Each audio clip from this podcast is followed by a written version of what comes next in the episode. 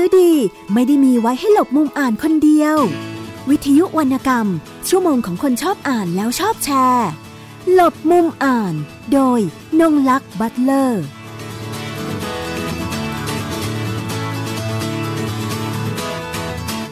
สวัสดีค่ะ ท่านผู้ฟังทุกท่านวันนี้กลับมาพบกับดิฉันนะคะ นงลักษณ์บัตเลอร์นะคะ กับรายการหลบมุมอ่านของวิทยุไทย PBS นะคะ ท่านผู้ฟังสามารถรับฟังเราได้ทาง www.thaipbsradio.com และที่แอปพลิเคชันนะคะไทย PBS ฟังได้ทั้งระบบ iOS แล้วก็ Android นะคะ วันนี้นะคะหลังจากสัปดาห์ที่แล้วเราก็ฟังแต่เสียงของดิฉันคนเดียวแล้วก็มีเสียงจากข้างนอกมาบ้างนิดหน่อย วันนี้เดี๋ยวเรามีแขกรับเชิญในรายการนะคะ ซึ่งจะมาร่วมพูดคุยกับเราในประเด็นและเรื่องที่น่าน่าสนใจมากๆเลยค่ะ ก็คือเรื่องเกี่ยวกับประเทศบ้านใกล้เรือนเคียงของเรานะคะ คือประเทศพม่า เมื่อไอถึงประเทศพม่าแล้วเนี่ยเราก็อาจจะคุ้นเคยกับชาวพม่านะคะ หรือว่ากลุ่มชาติพันธุ์ที่มาจากพม่าซึ่งมามาทำงานนะคะในในประเทศไทยเรานะคะ หรือแม้แต่ในเรื่องราวทางประวัติศาสตร์อะไรต่างๆ ที่ผ่านมารวมถึงสดสดสดสดร้อนๆเลย ก็คงจะเป็นเรื่องที่การที่พม่าเพิ่งจะเปิดประเทศนะแล้วสร้างความฮือฮาให้กับนักลงทุนไทยมากเลย แต่วันนี้ค่ะเราจะมาคุยกัน ก็จะมีหลาย ๆ เรื่องนะคะมันไม่ใช่แค่เรื่องเศรษฐกิจสังคมการเมืองเท่านั้นเรายังมีเรื่องของผู้คนเรื่องของประชาชนและเรื่องอื่น ๆ ในมิติของความเป็นพม่า และวันนี้ดิฉันได้แขกรับเชิญนะคะ ซึ่งขอพูดว่าเป็นผู้ผู้ที่สนใจเรื่องพม่าแล้วกันนะคะในในหลากหลายมิตินะคะ แล้วก็หนังสือของเธอที่เธอแปลเกี่ยวกับพม่าเนี่ยก็มีออกมาให้ชาวไทยนะคะนักอ่านชาวไทยได้อ่านกันสี่ห้าเล่มแล้วนะคะ เดี๋ยวเราจะไปทำความรู้จักกับพม่าผ่านทาง การพูดคุยกับคุณสุภตาภูมิประพาสนะคะ ซึ่งเป็นนักแปลอดีตเธอก็เคยเป็นผู้สื่อข่าวนะคะ แล้วตอนนี้ก็ยังทำงานด้านสื่อสารมวลชนอยู่ด้วยนะคะ ตอนนี้คุณสุภัตราอยู่ในสายกับเราแล้วนะคะ สวัสดีค่ะ สวัสดีค่ะค่ะ สวัสดีค่ะ ขอเรียกว่าพี่แหม่มแล้วกันนะคะ ได้ค่ะยินดีค่ะค่ะ คือเมื่อวันที่ 21 นะคะ ก็ได้ไปร่วมงานนะคะ ที่ทางสนักพิมพ์มติชนจัดนะคะ เป็นงานจิบน้ำชาย่ำรอยจอร์จออเวลย้อนดูประวัติศาสตร์การเมืองเมียนมานะคะ ซึ่งในวันดังกล่าวก็ได้ข้อมูลที่น่าสนใจจำนวนมาก แต่เสียดายว่าทางผู้แปลไม่ไม่ค่อยพูดเท่าไหร่นะคะ ก็จะเป็นทางท่านอาจารย์ ดรสุเนศนะคะ แต่ว่าข้อมูลของท่านดรสุเนศนั้นให้ข้อมูลที่ดีมากได้เห็นมิติของพม่าในเชิงชั้นเชิงประวัติศาสตร์ด้วยรวมถึงในมิติของความเป็นคนรวมรวมถึงเรื่องของชาติพันธุ์เรื่องโรฮิงญาอะไรต่างๆ มากมายนะคะทีนี้ค่ะ ในวันที่ไปร่วมงานนะคะ ก็เลยอยากจะถามว่าเอออันนี้เดี๋ยวเราคุยเข้าคำถามกันเลยนะคะ ได้เลยค่ะ อย่างที่พี่แหม่มบอกว่าเออสนใจเรื่องพม่าเนี่ยมา 20 ปีละเป็นนักสะสมข้อมูล เรื่องเกี่ยวกับพม่ามา เป็นเวลานานพอสมควรเลยอะไรคะซึ่งเป็นจุดแบบสกิดเราว่าแบบเอ้ยอยากจะสนใจเรื่องของพม่านะอะไรอย่างเงี้ยค่ะค่ะต้องเรียนเบื้องต้นอย่างนี้ค่ะว่าโดยพื้นฐานเนี่ยตัวเองเคย ไปทำงาน หมายถึงเป็นอาสาสมัครในด้านเรื่องสิทธิเรื่องสิทธิมนุษยชนนะคะ ในองค์กรสิทธิมนุษยชนออยู่สองปี เป็นอาสาสมัครเป็นเวลา แล้วในในระหว่างนั้นเนี่ยเกิดเหตุการณ์ในพม่า ในเหตุเหตุการณ์ในพม่าในปีหนึ่งเก้าแปดแปด นะคะ ที่มีนักศึกษาประชาชนลุกคือขึ้นเมื่อเมื่อวันที่เปิดตัวหนังสือเนี้ยอาจารย์สุเนศเนี่ย บอกว่าอยากจะเปรียบเทียบเหมือน 14 ตุลานะคะเหตุการณ์ 14 ตุลาคราวนี้ก็จะมีนักศึกษาพม่าเนี่ย ทะลักเข้ามา หมายถึงหนีหนีตายเนี่ยค่ะ คือคนที่รอดจากการปรับบามบนท้องถนน เนี่ยก็จะหนีเข้ามา แล้วคนรุ่นนี้เนี่ยก็เป็นคนรุ่นราวคราวเดียวกับตัวตัวดิฉันเองเนี่ยนะคะแล้วเราก็มีมีโอกาสในในฐานะที่ทำสนใจเรื่องสิทธิมนุษยชนเนี่ย เราก็เราก็รู้สึกว่านี่คือการละเมิดสิทธิมนุษยชนมากนะคะ ก็เข้ามาก็มีเราก็ได้ได้มีการช่วยเหลือเกื้อกูลกันคือคือในฐานะเพื่อนมนุษย์ด้วยกันเนี่ยนะคะ เราก็ก็มีการช่วยเหลือเกื้อกูลกัน อาจจะให้ที่พักพิงช่วยประสานงานกับทางสหประชาชาติอะไรเงี้ยนะคะ แล้วก็รวมกลุ่มเพื่อนทั้งกลุ่มเพื่อนที่เป็นสื่อแล้วกลุ่มเพื่อนที่เป็นทำงานในองค์กรสิทธิมนุษยชนเนี่ยค่ะ ก็ช่วยดูแลเท่าที่จะทำได้ นั่นนั่นอันนั้นเนี่ยก็คือเป็นเรียกอาจจะเรียกได้ว่าเป็นจุดเริ่มต้น จริง ๆ แล้วปัญหาสินชนมีเยอะแยะ แต่ว่าแต่คราวนี้อันนี้เราเห็นอยู่ตรงหน้าไงคะเห็นเห็นตัวคนที่เป็นเหยื่อเข้ามา แล้วก็เป็นเพื่อนบ้านเราด้วยเนี่ยค่ะมันใกล้กันมากเนี่ยค่ะ อันนั้นก็ อาจจะถือว่าเป็นจุดเริ่มต้นเลยนะคะอ่าอันนี้ยังยังไม่ได้อ่ายังไม่ได้ไปอ่าพูดถึงไอ้เรื่องประวัติศาสตร์ว่าจริง ๆ แล้วตัวเองเนี่ยใช่อยากคุณอ่าก็มีนแบต้บองมีบางที่พระมาบุรุษมันต้องมีที่ใช่มาค่ะคือคือส่วนมาเอ่อก็คือจะอาจจะเรียกได้ว่ารุ่นคุณทวดเนี่ยก็เดินข้ามข้ามอแดนมาจากอ๋อทางโน้นเนะคะจากฝั่งโน้นเนี่ยก็ก็มาแล้วก็หลังจากที่มีการแบ่งแยกเอ่อพื้นพรมแดนแล้วเนี่ย ส่วนหนึ่งเนี่ยคนที่เป็นอาจจะเรียกว่าเป็นตระกูลเดียวกันเนี่ยก็ยังอยู่ฝั่งพม่าก็มีอ๋อซึ่งค่ะเราไม่รู้จักแล้ว เพราะว่าอืมเวลาเอ่อเวลาแบ่งเขตแดนใช่ไหมคะค่ะก็ก็จะแบ่งไปเลย เพราะฉะนั้นเอ่อเราจะเคยได้ยินว่ามันมันจะมีบอกว่าคนไทยพักถิ่นอะไรพวกเนี้ยเคยจะมีแบบนั้นเนี่ยคิดว่าญาติของตัวเองส่วนหนึ่งก็จะเป็นแบบนั้นนะคะ ซึ่งอืมซึ่งเราถึงวันนี้เราก็ไม่รู้จักนะคะ เพราะว่าแบ่งกันไปนานมากแล้วตั้งแต่สมัยรัชกาลที่ห้าใช่ไหมคะอ๋อค่ะอืมค่ะแต่อันนั้นก็เป็นความสนใจส่วนตัวด้วย เพราะว่าก็จะได้ยินอ่าคุณพ่อเล่าเล่าให้ฟังอะไรอย่างเงี้ยนะคะ เป็นคนที่สนใจเรื่องราวในประวัติศาสตร์อะค่ะ ค่ะอืมก็พอค่ะเรื่องเกี่ยวกับเหตุการณ์ทางการเมืองของพม่าเกิดขึ้นเนี่ยความเป็นเขตแดนนี่ค่ะมันก็ไม่ไม่มีอยู่แล้วเรามองข้ามตรงนั้นแล้วอะนะ ใช่ใช่ค่ะ ค่ะเออแล้วก็โดยส่วนตัวพี่แหม่มเองเนี่ยก็เคยผ่านเหตุการณ์บ้านเมืองของเรามาด้วยก่อนใช่ก่อนค่ะ1988 ที่เกิดขึ้นในในพม่านะคะ ใช่ค่ะ ค่ะ แล้วอย่างก็งานก็ก็ค่ะรู้สึกรู้สึกอืมว่ามันคือเราผ่านเราเคยอยู่ในเหตุการณ์ที่เราเห็นความรุนแรงค่ะคือคือถูกจะเรียกว่าถูกกระทำด้วย เหมือนกับว่าเห็นเห็นการล้อมปราบแล้วแล้วพอคิดถึงเหตุการณ์พม่าเราถึงนะตอนนั้นเนี่ยมันมีการปิดข่าวสาร ซึ่งเราไม่เห็นด้วยตาใช่ไหมคะ เราจะมาค่ะเห็นภาพต่างๆเนี่ยเมื่อหลายปีผ่านไปแล้วเนี่ย แต่ว่าเราเข้าใจได้อะค่ะโดยว่าเซนส์ได้นะในอารมณ์ของการอืมหนีตายเนี่ยมันจะเป็นยังไงอืมค่ะตอนนี้ผู้จัดนี่ขนลุกนะพอบอกว่าโดยอารมณ์ของการหนีตาย ค่ะนะคะได้ค่ะ เดี๋ยวทีนี้ไปไปสู่คำถามที่สองเพราะว่าเล่มค่ะแรกๆเลยอะที่ที่พี่แหม่มแปลนะคะ ก็จะเป็นค่ะงานเกี่ยวกับพม่านี่แหละ แต่อันนั้นก็ค่ะจะเป็นเรื่องเกี่ยวกับสิทธิมนุษยชนนะคะแล้วเอ่อค่ะอย่างเล่มแรกเนี่ยใบอนุญาตข่มขืน บันทึกการทารุณกรรมทางเพศในรัฐฉาน เล่มนี้ค่ะเป็นใบเบิกทางงานแปลหรือเปล่าคะหรือว่าก่อนหน้านั้นสนใจแล้วก็มีบทความในลักษณะเอ่อศิลปะวัฒนธรรมหรือว่าบทความด้านสิทธิค่ะสิทธิมนุษยชนมาก่อน คือคือจริง ๆ ก็จะบอกว่าเป็นใบเบิกทางไม่ใช่ก็ไม่ใช่เลย คือเล่มนี้เนี่ย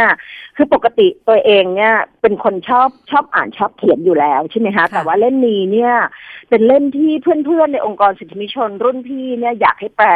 แล้วตัวเองเนี่ยก็ก็ทำงานคือเนื่องจากทำ มีเพื่อนพม่าเนี่ยมาตั้งแต่อืมตอนที่เขาหนีมา1988 1989ใช่ไหมคะค่ะก็จะบอกว่ามันเหมือนกับชะตากรรมหรืออ่าให้เข้าไปเกี่ยวข้อง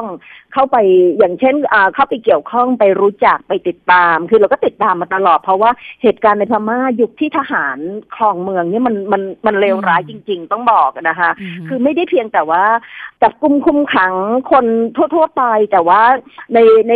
ในในพื้นที่ของกลุ่มชาติพันธุ์เนี่ยค่ะก็จะมีการร้อมปราบ แล้วก็ที่ที่เกือบจะเป็นทุกที่เลยเป็นแพทเทิร์นของสงคราม สงครามที่มีกองทัพเข้าไปเนี่ย ก็คือการข่มขืนผู้หญิงในพื้นที่นั้น แล้วเอ่อดิฉันเองเนี่ยก็รู้จักกับกลุ่มผู้หญิงฉานเนี่ยนะคะค่ะซึ่งก็แลกเปลี่ยนข้อมูลกันอยู่ตลอดเวลา แล้วพวกนี้ก็จะแบบว่าเสี่ยงตายเข้าไปทำเอ่อทำข้อมูลนะคะทำหมายถึงอืมไปสัมภาษณ์เหยื่อที่รอดตาย ซึ่งพวกจะมาอยู่ทะตามแนวชายแดนนะคะค่ะพวกนี้ก็จะหนีมา ก็เรียกว่าทะลักเข้ามาเป็นระลอกอะค่ะอืมเพราะฉะนั้นเนี่ยก็คุยกันเอ่อในองค์กรสิทธิมนุษยชน มีฟอรัมเอเชีย มีสมาคมสิทธิเสรีภาพ แล้วก็มีคณะกรรมการรณรงค์เพื่อประชาธิปไตยในพม่า ซึ่งซึ่งดิฉันก็เออไปเหมือนกับช่วยเอ่อเป็นกรรมการ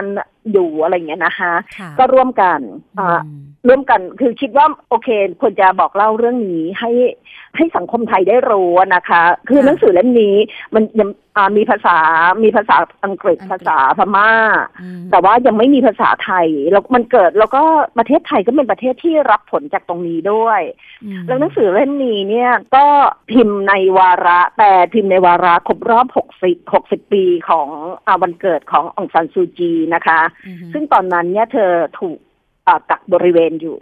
เราก็มีการจัดงานกันในในประเทศไทย ก็ออกมาพร้อมกับอ่าหนังสือเล่มนี้ก็ออกมาค่ะแต่ว่าบอกเรียนตรงๆเลยว่าเป็นหนังสือที่ที่ไม่ได้อยากแปลโดยโดยหมายถึงว่าไม่ได้อยากแปล เพราะว่ามันเอ่อสะเทือนอ่านใจแล้วรู้สึกเออมันสะเทือนใจเพราะมาว่ากตอนค่ะตแต่อนว่าที่อ่านไม่นึกว่าจะมี คือเข้าใจว่าในในความโหดร้าย ซึ่งเราจะเห็นภาพค่ะจากเผด็จการทหารนะคะ แต่โดยค่ะโดยตัวดิฉันเองไม่ทราบค่ะมาก่อนเลยว่ามันมีกรณีแบบนี้ด้วยค่ะเออและเดี๋ยวขอถามค่ะถามพี่แหม่มต่อเพิ่มเติมได้เลยนะคะค่ะว่าค่ะแล้วณปัจจุบันนี้สถานการณ์แบบนี้ยังมีอยู่ไหมไอไอใบอนุญาตยังข่มมีขืนเนี่ยค่ะ ยังมีค่ะ แล้วก็ตอนนี้ที่ล่าสุดเราเราจะได้ยินใช่ไหมคะว่า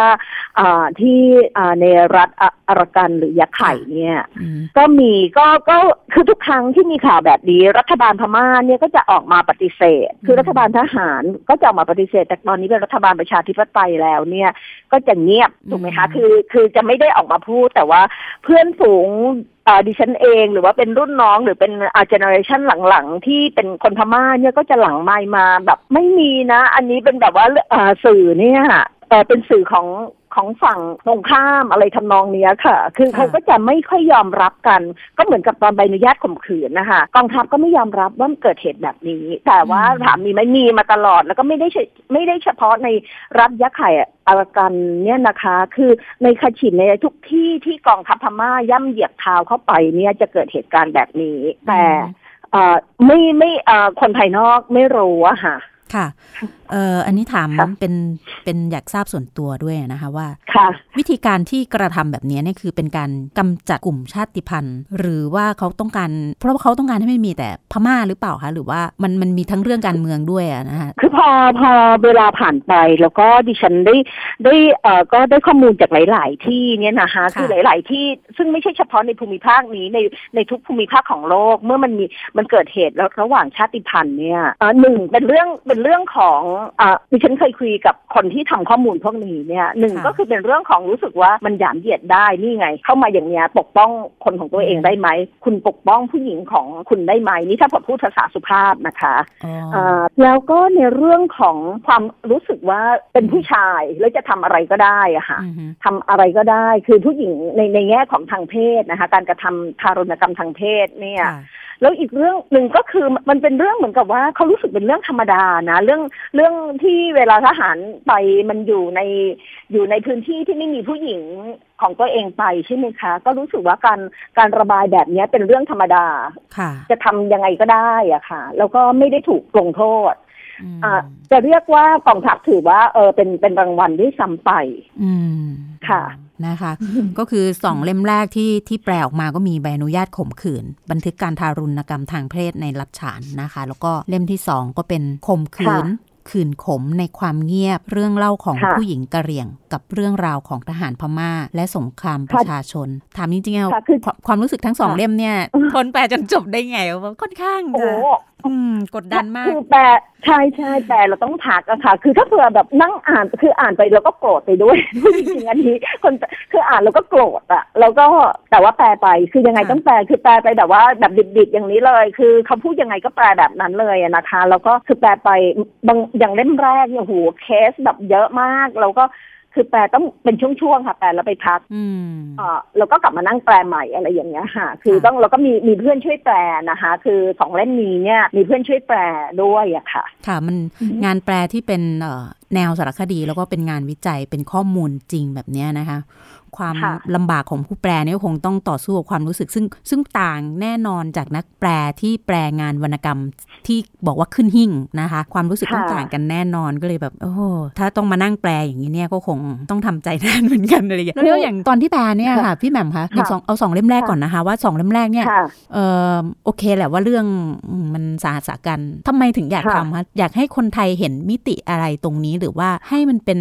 บทเรียนหรือว่าได้เตือนสติอะไรณณตอนนั้นคิดยังไงคะอยากให้อยากให้สังคมไทยเนี่ยเข้าใจเข้าใจกับปัญหาที่ที่ผู้ลี้ภัยเนี่ยเขาต้องมาคือในช่วงนั้นเนี่ย ช่วงแรกๆเนี่ยหมายถึงคือมันจะเป็นช่วงช่วงช่วงหนึ่งเก้าแปดแปดหนึ่งเก้าแปดเก้าจากตัวเองที่สัมผัสเนี่ยนะคะสังคมไทยไม่ได้รังเกียจคนพม่า หรือว่าคนที่เข้ามาอะไรคือแทบจะไม่ได้รู้รับรู้อาจจะรู้กันในกลุ่มเล็ก ๆ ที่มีความสัมพันธ์เกี่ยวข้องนะคะไม่ได้มีการว่าเฮ้ยรังเกียจว่าคนพวกนี้เข้ามาหรืออะไรคือแทบจะไม่สนใจ แต่พอวันเวลาผ่านไปเนี่ยเขาเข้ามาเยอะเขาไม่สามารถกลับประเทศได้ เข้ามามีลูกมีหลานมาเป็นแรงงานหรืออะไรเนี่ยสังคมไทยกลุ่มหนึ่งต้องบอกว่าไม่ใช่ทุกคนกลุ่มใหญ่เนี่ยเริ่มที่จะรังเกียจละเริ่มรู้สึกว่าเข้ามาอยู่ในที่ทางคือมันมากไปมันมากไปแล้วเราก็จะเราจะเห็นว่ามีข่าว พวกเรื่องอรังเกียจพวกผู้อพยพหรือข่าวที่พูดถึงถึงคนพวกนี้ในด้านหลบเยอะพวกแรงงานหรือว่าพวกที่เข้ามาอยู่ในประเทศไทยหมายถึงคนพม่าคนคนจากพม่านะคะ ซึ่งไม่ใช่เชื้อชาติพม่าก็มีกลุ่มชาติพันธุ์เยอะแยะ แล้วทางกลุ่มเพื่อนๆที่ทำเรื่องนี้ก็รู้สึกว่าตัวเองด้วยตัวผู้แปลเองรู้สึกว่าเอออยากให้เขาเห็นเห็นมิติที่คนพวกนี้ถูกกระทำว่าทำไมเขาถึงไม่กลับกลับประเทศไม่ได้ เพราะว่าดิฉันก็เข้าใจนะคะ เวลาคนไม่ได้อยู่ใกล้ปัญหาเนี่ยก็ไม่เข้าใจหรอกว่าทำไมคุณไม่กลับไปอยู่ประเทศคุณค่ะ แล้วก็ไม่ไม่ได้เข้าใจว่ากองทัพเนี่ยคือตอนนั้นสังคมไทยอยู่สังคมตอนนั้นสังคมไทยก็อยู่ในสังคมประชาธิปไตยใช่ไหมคะคืออ่าดิฉันเรียกว่ารัฐบาลมาจากการเลือกตั้ง คุณไม่เข้าใจความรู้สึกความขมขื่นหรือว่าสิปัญหาที่คนพวกนี้เผชิญหรอก ไม่เข้าใจผลของมัน เพราะฉะนั้นเนี่ยสองเล่มนี้คือ คือภาพสะท้อน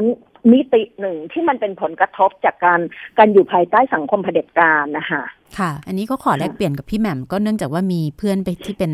มาจากพม่านะคะ เป็นชาติพันธุ์เป็นพชินนะคะเเขาเคยมาแล้วนี้ก็ได้รู้จักกับเพื่อนเขาเขาก็จะมาอยู่เป็นแบบรีภัยอย่างเงี้ยนะคะ ก็มาอยู่แล้วก็จะมีทาง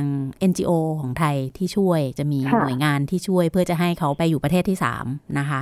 ก็มีขั้นตอนกระบวนการนานทีเดียวเขาก็มาอยู่นี่แบบ สิบกว่าปีอะไรอย่างเงี้ยคือออกมาตั้งแต่ยังเป็นเด็กอยู่เลยอะไรอย่างเงี้ยเออพ่อแม่ก็โดนฆ่าตายหมด ก็เลยถามว่าเอ๊ะถามเพื่อนที่เป็นขชินที่อยู่ในนั้น ซึ่งอาจจะด้วยสถานะของเขาเนี่ยเป็นอยู่ในครอบครัวอีกแบบเนื้อนะคะค่อนค่อนข้างจะมีฐานะแล้วก็เป็นครอบครัวปัญญาชน ก็เลยถามเพราะว่าทำไมเพื่อนเขาถึงกลับไปไม่ได้เขาบอกคนพวกนี้กลับไปไม่ได้หรอกกลับไปเขาตายแล้วเขาคือถูกแทนเป็นคนไม่มีตัวตนไปแล้วเขาก็ต้องมามาดิ้นรนอยู่อยู่ที่นี่เพื่อที่จะรอว่าอาจจะเป็นโอกาสแบบ หนึ่งในล้านนะคะที่ที่จะได้ไปประเทศโลกที่สามอะไรอย่างเงี้ยนะคะ แต่ตอนนี้เขาก็โอเคแล้วก็ได้ไปเรียนกฎหมายที่อังกฤษนะคะที่ทราบล่าสุดนี้เลยก็รู้สึกดีใจกับเขา แต่ก็คงก็กลับประเทศไม่ได้นะคะเดี๋ยวเราพักเรื่องเรื่องข่มขืนไว้หน่อยทีนี้จะมาคุยเรื่องอีกอีกสองเล่มนะคะ เล่มเล่มราชันผู้พัดพัดแผ่นดินนะคะ เมื่อพม่าเสียเมืองนะคะ แล้วก็กับราชินีสุพยรัตน์ จากนางกษัตริย์สู่สามัญชนนะคะสองเล่มหลังเนี่ยก่อนก่อนจะมาสู่เล่มล่าสุดก็คือจิบพม่าตามหาจอร์จออเวลเนี่ยค่ะ ทั้งสามเล่มนี้เนี่ยพี่แหม่มรู้จักในระยะเวลาใกล้เคียงกันไหมคะ เพราะว่าหลังจากนั้นก็คงจะสนใจเรื่องพม่ามากขึ้น แล้วตามหาหนังสือแนวที่มันเป็นสารคดีเป็นประวัติศาสตร์ แล้วมันเชื่อมโยงกับตัวบุคคลเนี่ยค่ะว่ามีใครแนะนำมาบ้างอะไรอย่างเงี้ยนะคะอ๋อค่ะคืออย่างนี้ค่ะ เรียนว่า เล่มเล่มราชินีสุพยรัตน์เนี่ยเป็นเล่มที่ออกมานานมากแล้วนะคะ ออกมาตั้งแต่สมัยพระเจ้าทีบอร์และพระนางสุพยรัตน์ยังทรงพระชนมาชีพอยู่อันทะยังมีชีวิตอยู่ที่ชีวิตลี้ภัยอยู่ที่อินเดีย ซึ่งเล่มนี้เนี่ยดิฉันไม่เคยอ่านไปเจอในร้านหนังสือคือตอนไปพม่าเมื่อปี 2012 ก็คือไปร้านหนังสือร้านหนังสือเก่าอะค่ะแล้วก็คือคือทราบว่ามีอยู่ แต่ว่ายังไม่เคยอ่านเลย แล้วก็ไปร้านหนังสือเก่าที่มีการพูดกันว่ามันมีร้าน คือที่พม่ามีร้านหนังสือเยอะแยะ ก็บอกบอกเขาว่าอยากได้อยากได้หนังสือที่เกี่ยวกับคิงกับควีนพม่าเนี่ยราชวงศ์พม่าเนี่ยเขาก็นั่นมาดูก็ได้เล่มนี้ ได้มาหลายเล่มได้เล่มนี้ นี่คือเล่ม อ่าจริงเล่มนี้ได้มาจากอย่างนี้นะคะ แล้วก็เล่มของราชันผู้พัดแผ่นดินเนี่ยเป็นหนังสือใหม่ที่ออกมา แต่ว่าดิฉันได้มาพร้อมๆกัน พอๆกันคือ พอมันออกมาเนื่องจากการที่เป็นคนสนใจประเด็นเกี่ยวกับพม่าเนี่ย พอหนังสือนี้เห็นหนังสือนี้ออกมาก็เห็นจากเนี่ยค่ะ คือไอ้โลกออนไลน์หรือเห็นว่าเออจากข่าวนะคะปุ๊บเนี่ยอยากได้มากเลย เพราะว่าเขาไปอ่านที่เขาบอกว่าโอ้โหคนเขียนทำเจ็ดปีแล้วก็ แล้วแล้วก็เป็นเรื่องที่เกี่ยวกับพระเจ้าทีบอร์ในอินเดีย เพราะว่าเชื่อว่าคนที่สนใจเรื่องพม่าทุกคนจะต้องอ่านพม่าเสียเมืองของอาจารย์หม่อมคึกเรศนะคะ เรื่องเรื่องพม่าเสียเมืองจะจบลงตรงที่อ่ากษัตริย์และราชินีถูกพาตัวไป แล้วหลังจากนั้นเนี่ย อย่างน้อยในในหลักฐานไทยเนี่ยนะคะแทบจะไม่มีเรื่องเกี่ยวกับกษัตริย์พม่า ที่เอาถูกเอาตัวไปอีกเลยกษัตริย์พม่าองค์สุดท้ายแล้ว มันก็ค้างคาอยู่ในใจอย่างที่ดิฉันเขียนเอาไว้ในคำนำว่า มันหายไป เวลาเวลาคนเป็นนักข่าวเนี่ยคือส่วนใหญ่เนี่ยค่ะเราจะไม่ได้ถูกสอนให้เชื่ออะไรมันคืออย่างอย่างพม่าเสียหมายถึงเชื่อด้วยหลักฐานเดียวใช่ไหมคะอ่ารวมทั้งจริง ๆ หลาย ๆ มันเราจะถูกสอนให้ตั้งคำถาม แต่ว่าจริง ๆ แล้วเนี่ยคนอ่านหนังสือก็จะตั้งคำถามนั่นแหละ อย่างอย่างอย่างพม่าเสียเมืองอ่านสนุกไหมสนุกมากอ่าน แล้วก็มันเป็นหนังสืออ่าหนังสือที่อ่านสนุกแต่ว่าเราก็อยากจะรู้ว่าแล้วแล้วยังไงแล้วไปไหนล่ะแล้วแล้วคือไปอินเดียเนี่ยเราไปใช้ชีวิตยังไง อยากรู้จริงๆไปเมื่อไหร่อะไรอย่างเงี้ย พอเล่มนี้ออกมาเนี่ยอยากได้มากเลยค่ะ ก็ฝากเพื่อนเลย บอกว่าเพื่อนเพื่อนมีเพื่อนเป็นอินเดียบอกว่าช่วยเอามาให้ไอหน่อยเถอะซื้อมาหน่อย พอพอได้มาก็คือคือสองเล่มเนี่ยได้มาพอใกล้ๆกัน คือเล่มราชันผู้พัดแผ่นดินเนี่ย พอได้มาปุ๊บเนี่ยนะคะ อ่านรวดเดียวจบเลยโอ้โหอ่านแล้วก็แบบว่าโอ้โหแปลออกมาก็ค่อนข้างเล่มหนาแล้วนะคะหนาค่ะอ่านคือไม่วางคือคือเปิดเปิดมันเหมือน เพราะว่ามันเป็นข้อมูลที่มันมาเติมเต็มความรับรู้มากเลยค่ะ แบบประวัติศาสตร์ที่มันหายไปร้อยกว่าปีอะ แล้วแล้วข้อสำคัญคือมันเป็นเรื่องจริง ที่บอกว่าเป็นเรื่องจริงคือคนเขียนเขียนจากเอกสารที่บันทึกไว้บันทึกไว้ในแล้วก็เป็นเอกสารของทุกแหล่งนะคะ ของทั้งอังกฤษของทั้งพม่าทั้งจดหมายของคืออันนี้อังกฤษเก็บแต่อังกฤษไม่เคยเอาออกมาเผยแพร่เอาข้อมูลที่เผยแพร่ก็คือข้อมูลว่าพระเจ้าทีบอกขี้เมาพระนางสุพยารัตชั่วร้ายยังไงอะไรฆ่าพญาติ พวงทั้งหลายใช่ไหมคะคือมันนั่นมันก็คือประวัติศาสตร์ที่เขาอยากให้เรารับรู้แต่ส่วนนี้เป็นไม้เป็นแต่ว่ามันไม่ได้ถูกเผยแพร่เลยคือทุกวันนี้ดิฉันเชื่อว่าคนส่วนใหญ่เนี่ยนะคะ อาจจะข้ามไปรวมทั้งคนพม่าเองเนี่ยก็เติบโตมากับประวัติศาสตร์ ฉบับที่ที่เคยที่คุ้นคุ้นชินกันนะคะว่าเออทำไมต้องเสียเมือง เพราะว่าเออพระราชินีเข้ามาก้าวกาย พระพระราชาอ่อนแออะไรทำนองเนี้ยค่ะ มันจะเป็นเป็นประวัติศาสตร์ฉบับนั้น แต่อันนี้มันจะมันจะมีเรื่องราวมากมายที่โอ้โหมันเปิดโลกของความรับรู้โลกโลกใบใหม่ของความรับรู้เกี่ยวกับเรื่องประวัติศาสตร์ธรรมาในยุคนั้นเลยอะค่ะค่ะ แล้วแต่ละเล่มนะคะ มันมีความสำคัญก็คือมันมันจะมีเรื่องพื้นที่ประวัติศาสตร์ที่น่าชวนไปแกะรอยนะคะ ในระหว่างการทำงานแปลนะคะแต่ละเล่มเนี่ยค่ะ ของพี่แหม่มได้ไปลงพื้นที่จริงบ้างไหม อย่างสองเล่มแรกเนี่ยใบอนุญาตข่มขืนสองเล่มแรกสารภาพว่าไม่ไม่ได้ลงเลย คือแต่ว่าใช้วิธี เพราะว่ามันก็เป็นพื้นที่ที่เข้ายากมากแล้วก็แล้วก็แต่ว่าจะใช้วิธีคุยสื่อสารกับคนลงหาทำข้อมูลนะคะ คืออันนี้เราแต่ลงไม่ไม่ได้ลง แต่ว่าอพอมาราชันเนี่ยโอ้โห ระหว่างแปลก็ไปเดี๋ยวพักก็ไปตามรอยค่ะ คือไปตามที่ที่ไปได้เนี่ยอย่างเช่นบ้านบ้านที่เจ้าหญิง สองเจ้าหญิงสามเคยไปอยู่หรืออะไรอย่างเงี้ยนะคะ ไปพระราชวังไปอะไรไปตามรอยที่เขาเท่าที่ไปได้นะคะ ยังไปไม่หมดทุกที่หรอกค่ะ แต่ก็ไปค่ะ ไปทั้งสองที่อะทั้งสองเล่มพอลงพื้นที่จริงอย่างเงี้ยมันมีผลต่อการใช้ภาษาต่อการแปลของเราด้วยไหมคะอ๋อมีผลมากค่ะ คือเหมือนกับแม้กระทั่งเอาเอาง่าย ๆ แม้กระทั่งพอพูดถึงพระราชวังมันเดเลเนี่ย คุณจะนึกออกเลยอะภาพมันจะมาเลย ว่าจะเป็นยังไงอันนะคะ อันนี้รวมทั้งดิฉันก็เสิร์ชกับไอ้ไอ้ของเก่าด้วยนะคะ คือพระราชวังมันเดเลอ่าอันใหม่ก็สร้างใหม่ สร้างเรียนแบบของเก่าอ่าเราเราเราจะนึกภาพออกเลยว่าห้องหรือว่ามา ไอ้พอตอนมันเดเลพอมาแปลเล่มสองห้องหับอยู่ตรงไหนเอออันไหนพระตำหนักน้ำพุเนี่ยยังไง เนี่ยคือมันจะนึกออกค่ะ หรือว่าบ้านอย่างเช่น ในเล่มแรกเนี่ยเราไปเขาเขียนบอกว่าเออเจ้าเจ้าหญิงสองที่ไปอยู่กาลิมปงเนี่ยอยู่บ้านย้ายบ้านไปเรื่อยๆอยู่ไหนเราก็ไปทุกหลังเลยนะคะคือดิฉันก็ไปกับกลุ่มเพื่อนมีเพื่อนกลุ่มเล็กๆที่ที่เอ่อชอบแบบนี้เนี่ยเราก็ไปกันค่ะเออหลังหนึ่งเนี่ยโอ้โหมีสนามเทนนิสอยู่ริมผาแล้วก็ที่เขาจัด มีพอสามีของเจ้าหญิงสองชอบเล่นเทนนิสกับอ่าพวกไฮโซที่เมืองกาลิมปงนะคะอ่ามีเลี้ยงอ่าอัฟนูนชีที่อ่าริมสนามเทนนิส คือเราก็ไปแล้วพอเราเราไปเห็นปุ๊บเราก็เห็นภาพตรงนั้นเลยค่ะว่าเขาทำกันยังไง คือเห็นสนามเทนนิสอันนั้นเนี่ย คือมันมันมันจะให้อารมณ์มากเห็นภาพบ้านหลังนั้น อยู่ตรงไหนมันสวยยังไงหรือว่าเอออยู่อยู่เหนือแม่น้ำทิซ่าอะไรแบบเนี้ยค่ะ ก็ไปเราก็เห็นนะคะมันก็มันก็มีผลมากเหมือนกัน เพราะว่าเราจะเห็นภาพอยู่ตรงหน้าเวลาเราเรามาปรับแปลแล้วมาปรับมาอะไรอย่างเงี้ยค่ะ ค่ะ ค่ะก็อาจจะทำให้การบรรยายดีขึ้นด้วย รุ่มรวยค่ะ รู้สึกรุ่มรวยทางอารมณ์และภาษาได้จินตนาการภาพปุ๊บพอพูดทางต้นฉบับแปลพูดมาอย่างนี้ก็นึกภาพออกทันทีใช่ใช่ค่ะใช่เราจะนึกภาพออกเลย เพราะว่า ก็แล้วจริง ๆ ต้องเรียนว่าคนเขียนเนี่ยเขาก็เขียนเก่งมากนะคะคือคือเขาไม่ได้เขียนแบบเว่นเวอร์คือเขาเขียนคือเขียนจากเอกสารด้วย แล้วก็ ภาษาเขาก็ไม่ได้เว่นเวอร์อะไรเลยอะแต่พอเขานั่นปุ๊บเขาเห็นภาพ แล้วพอเราไปเนี่ย เราก็เห็นภาพแบบนั้นจริงๆค่ะ แต่โดยคือไม่ได้มีอะไรที่มันที่มันแบบว่าเกินเลยไปเลยอะค่ะคื อเล่มนั้นเนี่ยอ่านแบบเหมือนอ่านนิยายก็ได้อะนะคะแต่มันมัน base base on ข้อมูลทางประวัติศาสตร์ คือรู้สึกสนุกมากเลยบางทีเรายังรู้สึกว่าเออนี่ไปอยู่ในวังกับเขาแล้วนะเนี่ยตอนนี้อะไรอย่างเงี้ยนะคะถูกต้องแต่ว่าเหมือนกับมีความรู้สึกแบบนั้นมันก็อยู่ในบ้านหลังนั้นน่ะใช่ค่ะใช่ไหมคะแบบว่าใช่ค่ะ คือ คือเรารู้สึกว่าเราอยู่ตรงนั้นกับเขาเลยอะไรอย่างเงี้ยเราเรากลับไปพร้อมกับเขาจริง ๆ ในในห่วงเวลาคนอ่านรู้สึกยังไง คนแปลก็รู้สึกอย่างนั้นนะคะ เพราะว่าตอนคนแปลก็อ่านมาก่อนไงคะเพราะว่าอันนี้ต้องคือหนังสือนี่ต้องต้องแบบว่า ให้คุณอุปการทั้งหมดทั้งปวงนี้ต้องเป็นคนเขียนต้นฉบับนะคะคือเขาเขียนมาดีจริงๆค่ะค่ะค่ะ อ่า ต่อมาเดี๋ยวมาเล่มล่าสุดนะคะ จิบพม่าตามหาจอร์จออเวลประวัติศาสตร์ ระหว่างบรรทัดในร้านน้ำชานะคะ พี่แหม่มน่าจะเป็นเพื่อนหรือรู้จักกับทางผู้เขียนด้วยคุณเอมมาลาคินน่ะนะคะ ระหว่างทำงานแปลเล่มนี้มีพูดคุยสื่อสารอะไรกันระหว่างบรรทัดบ้างไหมคะ แบบมีช่วงติดขัดหรือว่าอะไรเงี้ยเพื่อจะเป็นลักษณะปรับจูนให้มันเข้าใจตรงกันระหว่างผู้แปลแล้วก็ตัวผู้เขียนต้นฉบับอะค่ะขอเรียนเลยนะคะ ว่าระหว่างแปลไม่ได้สื่อสารกันเลย แต่ว่าเจอกันก่อนหน้านี้ เจอกันหมายถึงมีโอกาสได้พบกันก่อนหน้านี้แล้วก็ก็ได้รู้จักบุคลิกของของ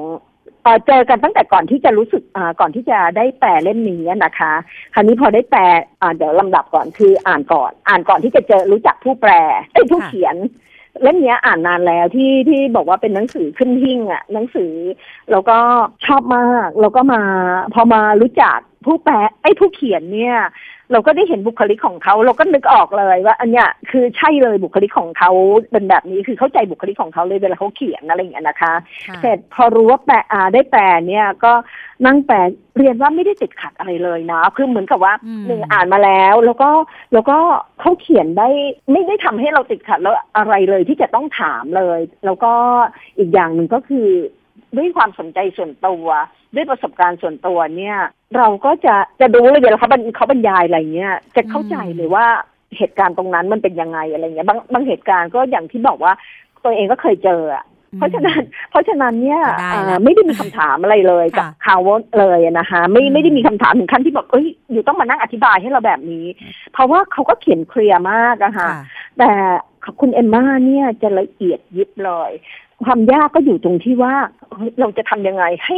เวลาเขาพาเราขึ้นรถลงเรือขึ้นรถไฟเนี่ยนะคะแล้วเขาก็จะบรรยายบรรยายบรรยากาศที่อ่านแล้วเราก็รู้สึกว่าเรานั่งอยู่ข้างๆเขานะ เราจะได้กลิ่นหมากที่มันลอยมาที่คนพม่า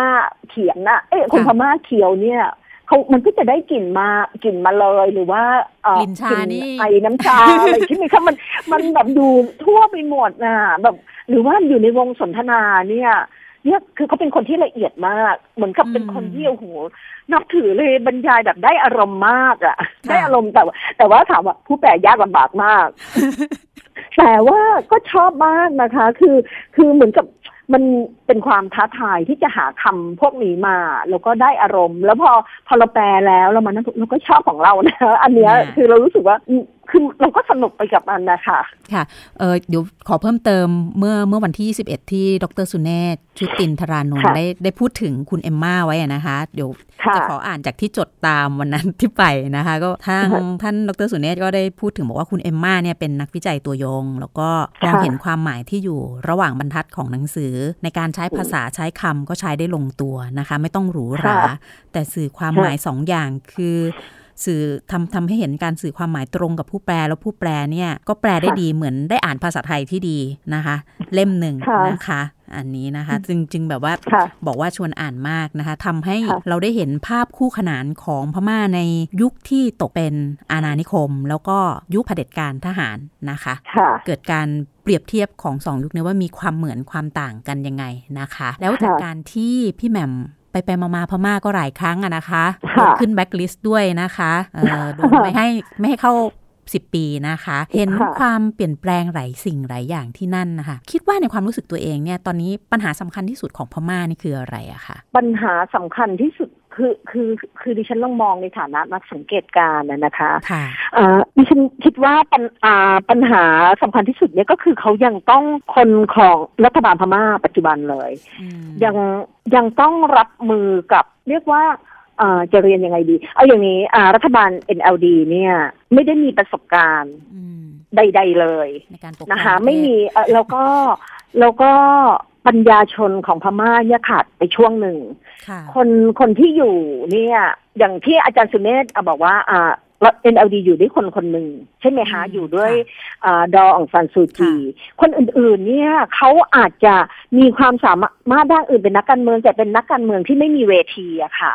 มาตลอดระยะเวลาแล้วแล้ววิธีการที่จะบริหารประเทศ เนี่ยก็อาจจะอาจจะต้อง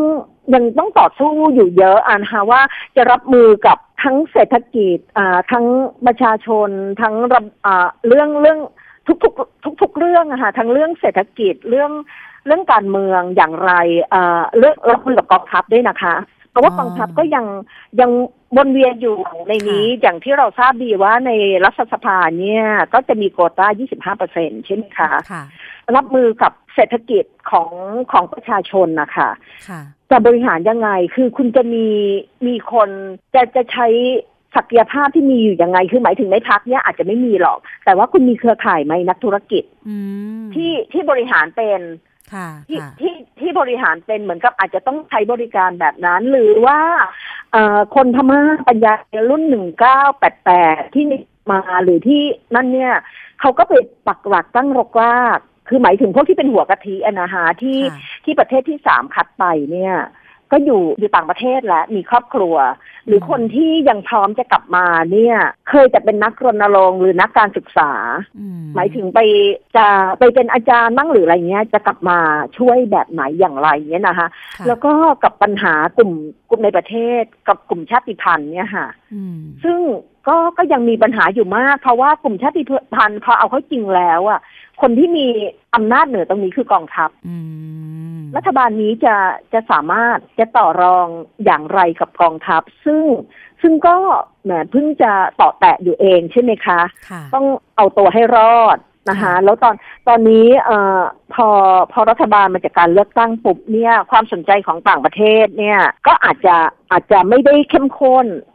อ่ากับของประชาคมโลกอะค่ะคือคือสนใจในแง่มองดูพัฒนาการ แต่ว่าในแง่ของเวลาพอมันมีข่าวสารอะไรออกมาอย่างเงี้ยค่ะ ว่าอย่างเช่นเกิดเหตุในโรฮิงญาหรืออะไรเงี้ยเราเดี๋ยวเราลองดูว่าปฏิกิริยา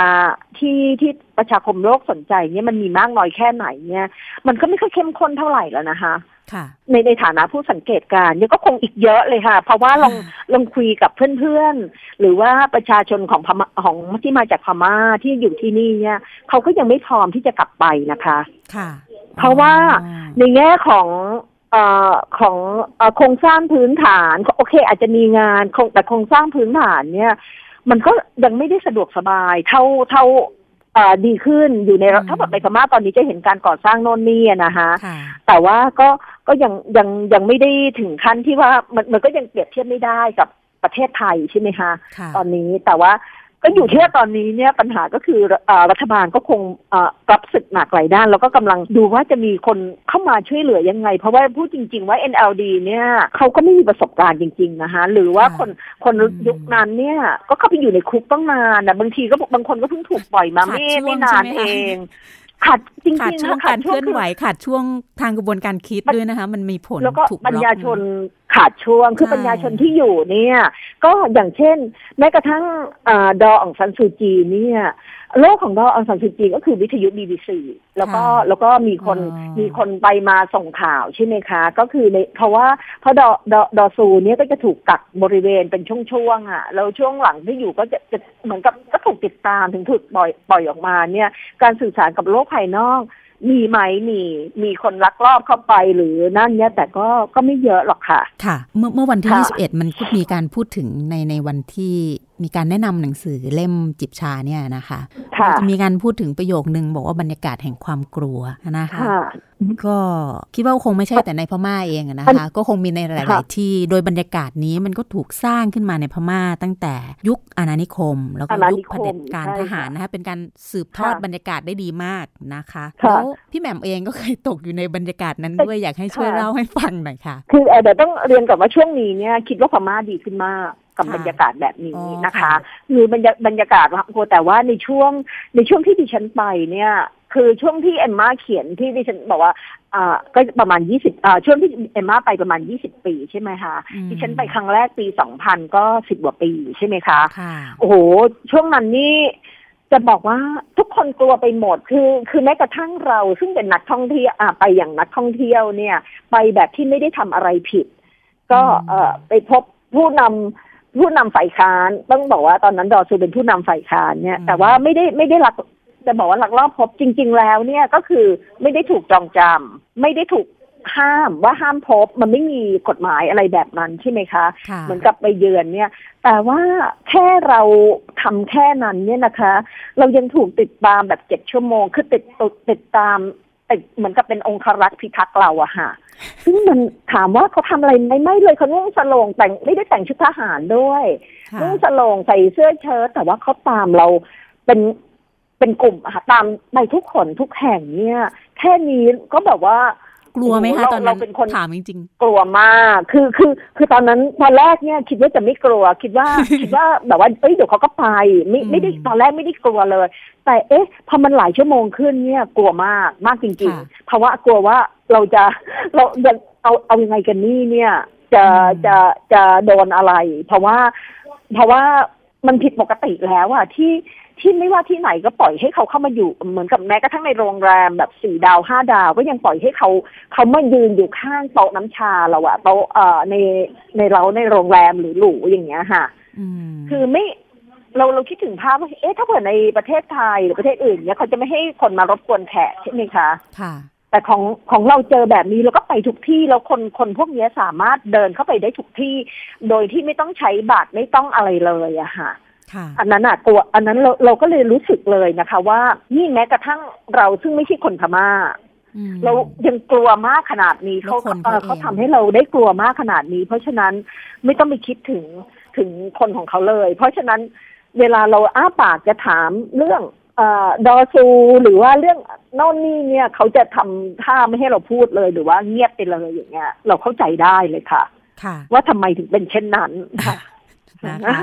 อืมค่ะแต่ตอนนี้ก็คงบรรยากาศนี้ก็คงจะลดและอ๋อคลายลงไปเยอะแล้วคลายค่ะนะคะในปัจจุบันคือเป็นบรรยากาศโดยรวมเนี่ยคลายคลายเขาก็ต้องไปเผชิญกับปัญหาใหม่ในก็ต้องเรียกว่าเป็นช่วงก่อร่างสร้างประเทศค่ะน่าจะเรียกได้นะคะ เพราะว่าค่ะในในยุคทหารเนี่ยทหารก็บริหารประเทศไม่เป็นเขาเขาก็จะมีบริหารอย่างเช่น ถ้า ถ้าเขาไม่พอใจรู้สึกว่ามหาวิทยาลัยเป็นแหล่งเพาะพันธุ์ของการการต่อต้านเนี่ยเขาก็ปิดเลยปิดเลย แล้วก็ถามว่าลูกหลานเขาล่ะ ลูกหลานเขาก็ส่งมาเรียนนี่เรียนเมืองไทยนี่ไงฮะที่เอเอแบเยอะเลยอ๋อค่ะคือเพราะว่าพวกพวกอ่าพวกทหารจะถูกแบ็กเรสจากอ่าพวก EU หรือว่าต่างประเทศก็ต้องมาใช่เรียนไหมที่คะไทยใช่ไหมคะอ่าเยอะมากค่ะอืมเป็นพวกอ่าคุณหนูไฮโซจากพม่านี่เยอะมากนะคะเอ่อแต่ว่าเขาก็ไปปิด มหาวิทยาลัยแล้วก็แยกเป็นวิทยาเขต อย่างในหนังสือจิตพม่าเนี่ยจะบอกไว้เลย ว่าวิธีการแล้วก็ให้ให้นักศึกษาเรียนทางไกลอืมแล้วก็จะมีอย่างถ้าเกิดอ่านไปถึงตอนหนึ่งเนี่ย คือคือเหมือนกับว่าคุณภาพการศึกษาเขาก็ก็แย่มากทั้งที่พม่าเนี่ยเขาเคยเขาเป็นจะบอกว่าในยุคคือเขาเขาจะมีน่าจะได้ปัญญาชนเยอะระบบนะคะการศึกษาจากเอ่ออัอังกฤษมาด้วยนะคะที่น่าจะค่ะจะก่แต่อว่าร่างไว้ให้เขาอะไรอย่างเงี้ยใช่ แต่ว่าพอพอนั่นพอพอ ทหารวิธีจัดการของทหารก็คือแบบเนี้ยค่ะ ก็คือก็ปิดเลยมอย่างหนังสือพิมพ์ที่เล่าว่าเวลาปิดสื่อเนี้ยก็ปิดแบบว่า เอากระดาษเอาเออขีดขีดขีดให้เอาอันนี้ออกคือเจ้าของพวกบกต้องมาแก้ปัญหาเองถ้าก็ต้องมาปั๊มหาอะไรมาปั๊มทับ หรือว่าฉีดหน้านั้นไปเลยอืมคนผู้อ่านธรรมะก็เข้าใจว่า อันนี้ก็คือถูกถูกเซ็นเซอร์ไปอะไรอย่างเงี้ยนะคือก็ปล่อยออกไปแบบนั้นนะคะค่ะเนี่ยเพราะฉะนั้นในในกิจพม่าเนี่ย เขาจะบอกหมดเลยเขาเอ็มมาเขาจะเล่าบททุกบริบทของของสังคมพม่าในยุคนั้นเลยนะคะค่ะคือนอกจากยุคออเรลที่เขาทำทำข้อมูลมาดีมากเนี่ยอืมเขาก็จะเขาก็จะเปรียบเทียบเขาก็จะเล่าเล่าแล้วเราโอ้โหอ่านแล้วเราก็แบบว่าเข้าใจเข้าเข้าใจมากเลยนะว่าแบบคือทั้งมหัศจรรย์ด้วย แล้วก็ทั้งทั้งโอ้เข้าใจแล้วว่าวิธีวิธีการของการเวลาอยู่ภายใต้รัฐบาลแบบนี้เนี่ย ต้องบอกว่ารัฐบาลอำนาจนิยมเนี่ยนะคะ จริง ๆ แล้วอาณานิคมก็เป็นแบบนั้นคือคนพม่าเขาโชคร้ายนิดหนึ่งที่เขาเขาส่งต่อกันมาอยู่ในยุคภายใต้ ภายใต้สิ่งที่เรียกว่าประชาชนเนี่ยไม่ไม่มีสิทธิ์ที่จะตัดสินใจเองอะค่ะก็อยู่ในภาวะแบบนั้นไม่ไม่เพียงแต่ยากจนอ่ายากจนแต่ว่าในแง่ของเสรีภาพเนี่ยแทบไม่มีเลยค่ะนะคะคือคืออันนี้ก็ก็เป็นเป็นงานที่ที่บอกเล่าบริบทในในในช่วงนั้นได้ดีมากอะค่ะในช่วงช่วงต่อเนื่องระหว่างอาณานิคมจนมาถึงยุครัฐบาลทหารค่ะรัฐทหารนะคะค่ะ ก็จะได้เห็นภาพที่ชัดเจนขึ้นนะคะ ว่าบรรยากาศเนี่ยน่ากลัวขนาดไหนแต่โดยวิธีการแล้วดูตรงไปตรงมาดีนะคะเอ้บรรยากาศที่เขาไม่คือตรงมาคือจันมากเลยค่ะ คือมันเห็นชัดเจนว่า เออเนี่ยกำกำลังจะเซ็นเซอร์คุณอยู่นะอะไรอย่างเงี้ยคือคือมันก็ดีตรงที่มันเห็นชัดเจนนะในมุมหนึ่งถ้ามองอีกมุมหนึ่งว่าได้ได้เห็นว่าเออมันทำอย่างนี้จริง ๆ แหละอะไรอย่างเงี้ยนะอย่างอย่างเช่นมีมีอยู่เรื่องหนึ่งที่ก็อ่านไปก็ก็ขำด้วยนะคะ ก็คือช่วงหนึ่งที่เมื่อไม่นานมานี้ที่ที่มีปัญหากับประเทศไทยอะค่ะค่ะเขาพอมีปัญหาประเทศไทยเขารัฐบาลอ่า กรมเซนเซอร์เนี่ยก็บอกเลยว่า ห้ามห้ามทุกอย่างที่เกี่ยวห้ามพูดถึงคำว่าไทยทุกอย่างเลย ไม่ไม่ว่าจะอะไรแล้วมันก็มี magazine อันหนึ่งที่ไปโฆษณาเกี่ยวกับบริษัทไทยอะไรอย่างเงี้ยนะคะคือลืมไปพลาดไปปรากฏว่าถูกสั่งห้ามจำหน่ายเลยค่ะเจ๊งไปเลยอะอันนั้น คือคือห้ามเลยห้ามห้ามห้ามพูดอะไรแม้แต่คำว่าไทยคืออันนี้หรือว่าเวลาเขาเขาจะเขาจะตัดแบบอย่างเงี้ยเขาเรียกว่าอะไรดื้อเลยอะใช่ใช่ขวานผ่าซากเลยนะใช่ใช่หรือว่าถ้าเผื่อไม่นั่นก็คือฉีกออกไปเลยบอกให้ฉีดหน้านี่ทิ้งไปไม่เอานะคือบอกว่านี่นี่คือวิธีที่แบบเขาเขาใช้มาตลอดนะฮะหวังว่าตอนนี้น่าจะดีขึ้นดูไม่ซับซ้อนไงมันเห็นชัดเจนก็เลยว่าเออมองอีกมุมมันก็อะเห็นนะ เห็นชัดเจนเลยว่าไม่ก็คือไม่ก็จบไม่ไม่พูดกันเยอะกว่านี้อะไรอย่างเงี้ยนะคะ จะไม่มีความซับซ้อน แล้วคนทำสื่อเขาก็เขาก็เคยชินแบบนี้ค่ะ เขาก็จะมีวิธีรับมือไปอีกแบบหนึ่งค่ะนะคะ ก็เห็นแล้วว่าพี่แหม่มก็แปลหนังสือเกี่ยวกับพม่าก็หลายเล่มนะเดินทางไปก็บ่อยนะคะ วันวันที่ไปไปฟังย่ำรอยจอร์จออเวลนะคะ ก็คิดคิดอยู่ในใจตัวเองว่า เออ เอ๊ะน่าจะเขียนเองบ้างดีไหมคะว่าแบบในมุมของคุณสุภัตราภูมิประพาสนี่แหละค่ะ เกี่ยวกับพม่าอะไรอย่างเงี้ย เพราะว่าอย่าง คุณเอมมาลาคินเธอก็เขียนไปแล้วอะไรอย่างเงี้ยค่ะเพราะเราก็มีมีความสัมพันธ์ทางประวัติศาสตร์กับพม่ามานะคะตั้งแต่ยุคโบราณแล้วหลายร้อยปีย้อนกลับไปอะไรอย่างเงี้ยเพื่อเราจะเขียนในลักษณะพาราเลลคู่ขนาน โดยกลนุพีอย่างนี้นี่พอจะมีเขียนให้เราได้อ่านบ้างไหมคะ ในมุมมองของพี่แหม่มเอง คือคือจริงๆแล้วว่าแบบว่าตัวเองเนี่ยไม่ไม่ได้มีคือเป็นคนที่คิดว่าตัวเองประเมินว่าตัวเองเนี่ยเป็นคนที่สร้างพอดเรื่องไม่เก่งอะค่ะคือเป็นคนที่เขียนรู้สึกว่าตอนฟิกชันเนี่ยแหละค่ะ ค่ะค่ะใช่ใช่แต่ว่ามันมันก็จะเรียกว่ายังไงอะคือยังไม่ไม่ได้คิดจะเขียนนะถ้าเผื่องานที่จะทำแล้วก็ทำอยู่บ่อยๆ เนี่ยก็คือ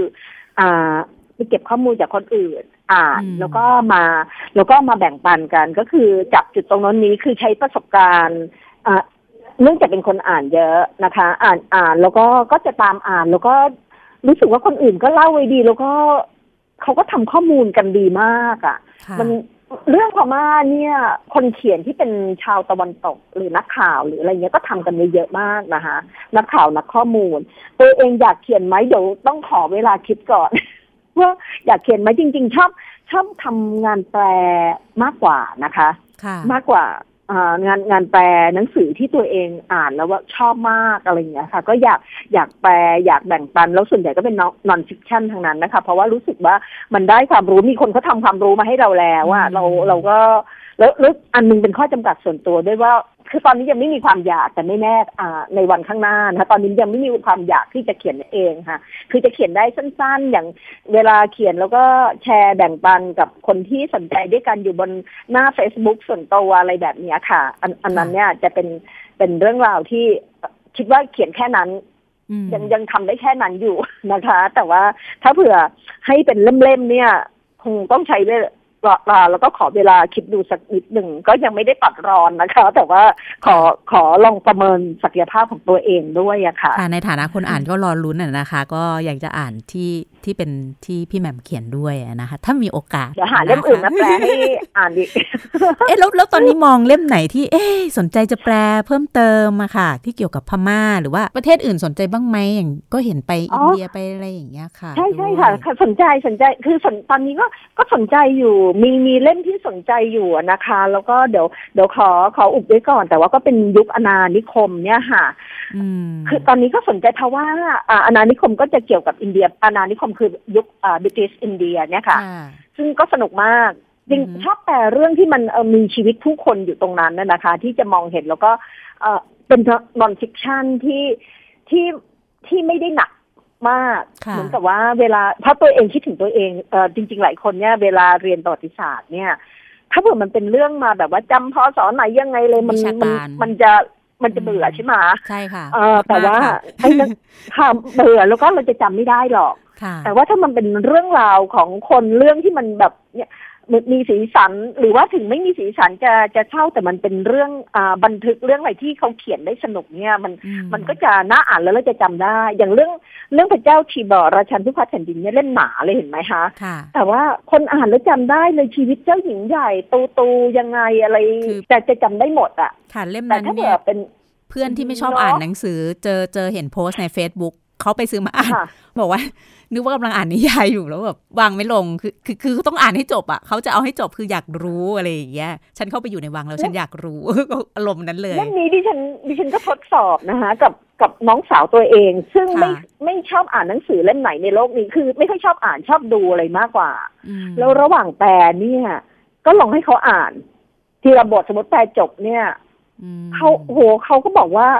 เขาเขารอที่จะอ่านบทต่อไปอะ มามาเร่งเราบอกว่าโหถ้างานหนังสือเล่มนี้ขายได้แน่คือคือคือเป็นเรื่องที่เนี่ยเรื่องชอบชอบประวัติศาสตร์แบบนี้ค่ะ หนังสือแบบนี้แต่ว่าเหมือนกับว่ามันมันจะแบบทลายกำแพงที่ที่ในห้องเรียนที่คนทั่วไป หมายถึงคนทั่วไปอะนะคะที่ทุกทุกคนน่าจะผ่านอารมณ์แบบนั้นมาว่า โอ้มันนั่งท่องพอสอท่องอะไรแบบไหนยังไงเนี่ยจำไม่ได้เลย ค่ะ มันอาจจะแบบจับใจเราอะค่ะ หมายถึงมันมันเรารู้สึกจับต้องได้อะไรอย่างเงี้ยโอเค เป็นเป็นเรื่องพระราชาก็จริงแต่ด้วยความชีวิตความเป็นอยู่ของเขาในบางมิติเนี่ย เราไม่ได้รู้สึกว่ามันมันไกลจากเรา เออมันเป็นคนเหมือนกันอะไรอย่างเงี้ยนะคะจะจะรู้สึกแบบนั้นนะคะ มันก็เลยแบบเอออยากอยากจะรู้ซิว่าแบบในในท้ายที่สุดแล้วเนี่ยจะเป็นยังไงนะคะ ค่ะอย่างเล่มเดี๋ยวเดี๋ยวพี่แหม่มต่อได้ค่ะค่ะ ไม่เป็นไรค่ะค่ะ ต่อต่อเลยค่ะ ค่ะค่ะเออไม่เป็นไรนะคะ วันนี้จะคุยกับพี่แหม่มจนจบรายการเลยนะคะ เดี๋ยวไอ้ที่เตรียมมาช่วงสองนี้จะลาไปก่อน กำลังสนุกนะคะค่ะทีนี้จะมาถามว่าอย่างเล่มล่าสุดเนี่ยค่ะนะคะ จิตพม่าตามหาจอร์จออเวลเนี่ยนะคะในในในวันงานเมื่อวันที่ 21 บอกว่าชอบร้านหนังสือในพม่า นะคะอ่า อันนี้อยากจะให้เราให้ฟังด้วย แล้วก็คนไทยได้อ่านเล่มนี้เนี่ยจะได้รับแรงบันดาลใจอะไรบ้างหรือว่า เอ๊ะถ้าจะไปตามรอยตามตามที่ผู้เขียนคุณเอมมาลาคินเขียนเอาไว้อย่างเงี้ยค่ะ ในจุดต่างๆเนี่ยมันจะสะดวกไหมอะไรเงี้ยค่ะนะคะเพราะมันมีเรื่องพื้นที่เรื่องสถานที่นะคะ ค่ะ คือร้านหนังสือเนี่ยชอบมาก คือตอนที่ไปไปตอนครั้งแรกเลย ครั้งที่ที่ตอนที่บอกว่าถูกตามติดตามอ่า พิพักอยู่เจ็ดชั่วโมงเนี่ยค่ะก็ก็เห็นไปธรรมะครั้งไหนเอาอย่างนี้ก็แล้วกัน ก็เห็นร้านหนังสือเยอะไปหมดเลยอะค่ะ ก็ชอบไปเดินใช่ไหมคะครั้งแรกๆเราก็บอกว่าใครจะมาอ่านหนังสือพวกนี้แบบเออปัญญาชนพวกนักศึกษาก็หนีไปหมดแล้วคือตอนนั้นเนี่ยเหมือนเรายังเรายังก็ยังรู้สึกเหมือนกับว่า คนที่จะอ่านมันก็ต้องเป็นคนที่มีการศึกษาใช่ไหมแต่ว่าแต่ว่าภาพที่เราเห็นก็คือที่ที่บอกว่า สำล้อคนข้างนี่คนขายของเนี่ยเขาก็จะนั่งอ่านหนังสือกันกันไปหมดเราก็มีความรู้สึกอยู่ตลอดนะคะว่า อืคนพม่าอ่านหนังสือจริง ๆ แล้วพอได้มาอ่านหนังสือของของเอมมาเนี่ย มันก็ย้ำเตือนไงคะคราวนี้เอมมาเนี่ยให้ภาพอะไรเราเพิ่มเขาจะเล่า เอมมาจะเล่าเรื่องที่ที่ไปเจอเอ่อพบกับพวกคนสะสมหนังสือทั้งหลายเนี่ยค่ะ คนสะสมเขาบอกว่าการอ่านหนังสือเนี่ยมันคล้ายๆเป็นการ ปลดปล่อย เพราะว่า เพราะว่ามันเป็นการปลดปล่อยเป็นการที่หาความรู้ในในสังคมในยุคที่ที่ถูกควบคุมมาก ๆนะคะ แล้วก็ค่ะหนังสือบางหนังสือทุกชนิด แต่ว่าบางเล่มต้องก็ถูกถูกแบน Censor ใช่ไหมคะค่ะต้องแอบอ่านต้องต้องถูกต้องอ่าด้านไว้แล้วพวกนี้เขาจะเก็บหนังสือเอ็มมาเขาจะเล่าเลยนะคะ ว่าทุก เขาไปเยี่ยมห้องสมุดห้องสมุดของเอ็มมาเนี่ยก็คือของของบุคคลแต่ละบุคคลนะคะเขาจะเก็บหนังสือยังไง บางคนเก็บไว้ในหีบบางคนอ่ากองยังไงอ่าทำชั้นส่วนตัวจะนั่นหมด แต่ว่าที่นั่นมากคือแม้กระทั่งในคุกเนี่ยค่ะตรงไม่ใช่เนี้ยสนใจคือไม่คือห้องไม่ใช่ห้องสมุดในคุกธรรมดานะคะ คือนี่คือห้องสมุดที่คือในคุกของคุกไทยก็อาจจะมีห้องสมุดซึ่งนักโทษต้องไปยืมใช่ไหมคะแล้วเขาก็จะค่ะคัดสรรหนังสือไว้ให้ค่ะแต่ในพม่าเนี่ย เขาจะฝังเขาจะทำกันเองเขาจะฝังคือวิธีอ่าแอบลักลอบแอบไม่รู้เขาจะมีวิธีการลักลอบแอบเข้ามา แล้วเขาก็จะไปฝังไว้ตามที่คือคนที่เป็นบรรณารักษ์ห้องสมุดซึ่งเขาก็สถาปนากันเองอะนะคะเวลาใครต้องการเขาก็จะไปขุดมาเขาอยู่ตรงไหนอืมตรงไหน แล้วนอกจากนี้ความรู้ของเขาเนี่ยเขาก็จะมีการเล่าว่า ไม่ไม่ไม่ไม่ใช่แค่หนังสือเหมือนกับว่าเวลานักโทษการเมืองถูก ขังรวมกันสมมติค่ะห้องหนึ่งสี่ห้าคนอ่าคนที่เป็นบรรยาชนจะถูกขังเยอะใช่ไหมคะค่ะก็คนที่เป็นบรรยาชนเป็นอาจารย์มหาลัยก็จะสอนหนังสืออคนที่เป็นพระก็จะนั่นไงแลกเปลี่ยนความรู้กันด้วยอะค่ะ ทุกอย่างเป็นห้องห้องสมุดหมดแล้วแต่ว่าไอ้เรื่องฝังหนังสือคือวิธีการของเขาเนี่ยเรียกว่าโอ้ฟูเราอ่านแล้วแบบว่าพวกนี้นี่แบบเขา เขาขาดหนังสือไม่ได้เลยอะค่ะ ดีค่ะเขาที่จะมันมีวิธีมันเป็นคุกนักส่โทงษการเมืองแล้วมีปัญญาชนอยู่เยอะ ใช่ก็มันเอ่อนี่คือข้อดีนักโที่สุดด้วยใช่ข้อดีค่ะแต่ว่านักการเมืองเยอะมากคือคือคนคนถูกจับตลอดเวลานะคะเขาก็เข้ามาเขาก็เอาจนแบบคุกแน่นน่ะเขาต้องไปทำส่วนขยายเพิ่มอะค่ะอืมเพราะว่ามันมันแน่นมาก แต่ว่าหนังสือเล่มเนี้ยเอมมาจะบอก คือห้องสมุดของเขาอยู่ทุกที่แล้ว แล้วเขาก็จะบอกเล่าถึงถึงถึงได้บอกว่ามันมันมีทุกบริบทเนี่ย ชีวิตนักโทษการเมืองด้วยนะคะอืมว่าเป็นยังไง อยู่ในนั้นเป็นยังไงเอ่อบรรยากาศของ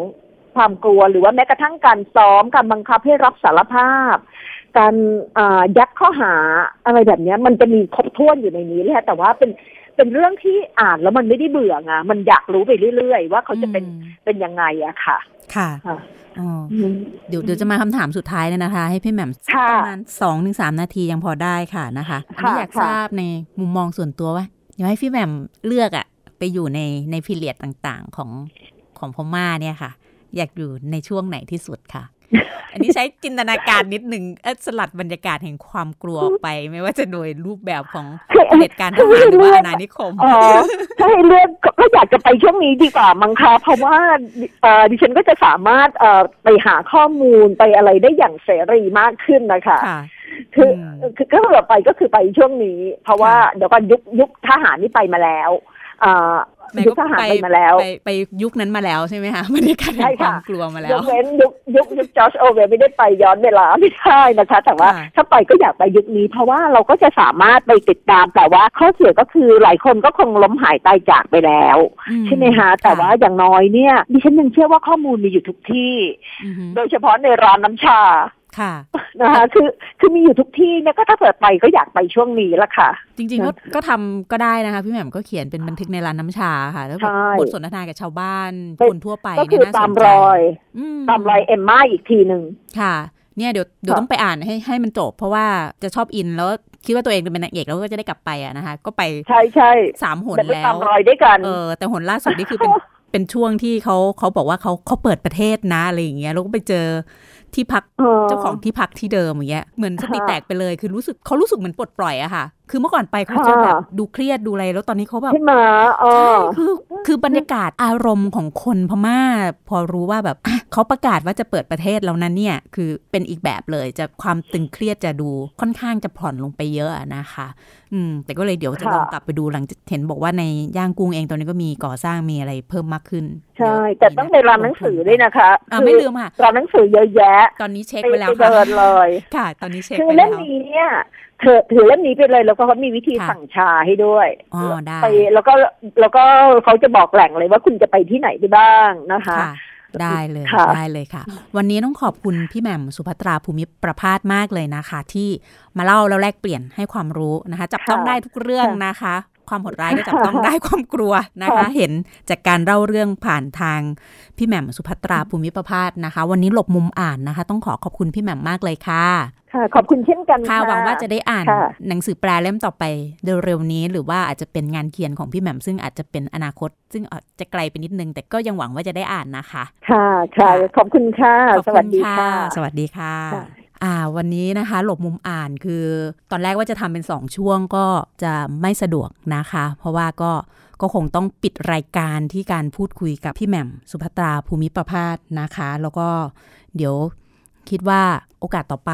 นะคะ สัปดาห์หน้าเดี๋ยวเรากลับมาพบกันใหม่ สัปดาห์หน้าเดี๋ยวฉันจะมีดิฉันจะมีหนังสือมาแนะนำนะคะ ที่ตัวเองได้อ่านแล้วนะคะ เพราะว่าก็ไปซุ่มอ่านหนังสืออยู่แล้วจะได้จะได้เอามาเล่าให้กับ ทางท่านผู้ฟังได้รับทราบนะคะ วันนี้หลบมุมอ่านโดยดิฉันนงลักษ์บัตเลอร์นะคะ ก็ต้องขอลาไปก่อน แล้วก็รับฟังเราได้ทาง www.thaipbsradio.com นะคะ พบกันใหม่สัปดาห์หน้าค่ะ ขอบคุณสำหรับการติดตามรับฟังในวันนี้นะคะ สวัสดีค่ะ